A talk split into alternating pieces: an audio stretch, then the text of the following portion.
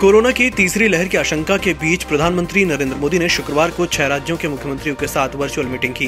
PM ने कहा कि शुरुआत में विशेषज्ञ ये मान रहे थे कि जहाँ से सेकेंड वेव की शुरुआत हुई थी, वहाँ स्थिति पहले नियंत्रण में होगी, लेकिन महाराष्ट्र और केरल में मामले फिर बढ़ने लगे हैं। ये गंभीर चिंता का विषय है। अफ़गानिस्तान के कंधार में तालिबानियों और सिक्योरिटी फोर्सेज की मुठभेड़ के दौरान भारतीय फ़ोटो जर्नलिस्ट दानिश सिद्दीकी की मौत हो गई। वे न्यूज़ एजेंसी रॉयटर्स के लिए काम करते थे। 2018 में उन्हें पुलित्जर अवार्ड दिया गया था। भारत और पाकिस्तान के बीच वार्ता को लेकर पाकिस्तानी प्रधानमंत्री इमरान खान ने चौंकाने वाला बयान दिया है। उज्बेकिस्तान में चल रही सेंट्रल साउथ एशिया कॉन्फ्रेंस में पहुँचे इमरान से सवाल किया गया कि क्या आतंकवाद और बातचीत एक साथ चल सकते हैं।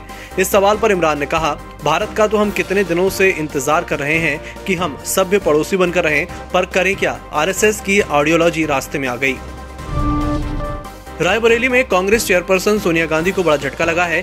सोनिया बीते 16 सालों से जिला विकास एवं समन्वय अनुश्रवण समिति की अध्यक्ष थी। अब उन्हें इस पद से हटा दिया गया है। उनकी जगह अमेठी सांसद और केंद्रीय मंत्री स्मृति ईरानी नई अध्यक्ष बनाई गई है। दिशा ग्रामीण क्षेत्र की समस्याओं से जुड़ी समिति है।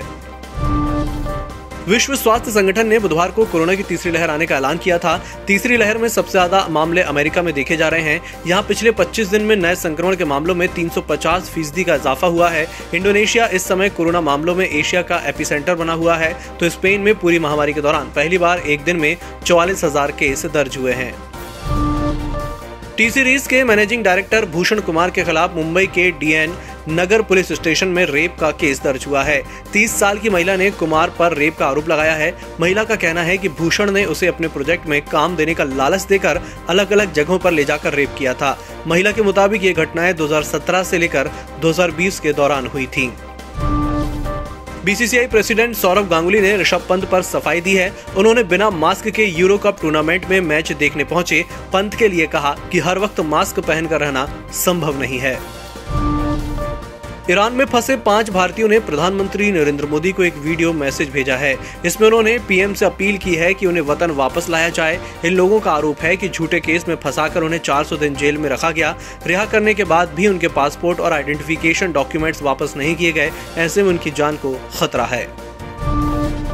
आईसीसी ने टी ट्वेंटी वर्ल्ड कप के ग्रुप की घोषणा की है, जिसमें इस साल अक्टूबर नवंबर में यूएई में होने वाले टी ट्वेंटी वर्ल्ड कप में भारत और पाकिस्तान को सुपर 12 के एक ही ग्रुप में रखा गया है। ये दोनों टीमें ग्रुप टू में हैं। इस ग्रुप में न्यूजीलैंड और अफ़गानिस्तान की टीमें भी हैं।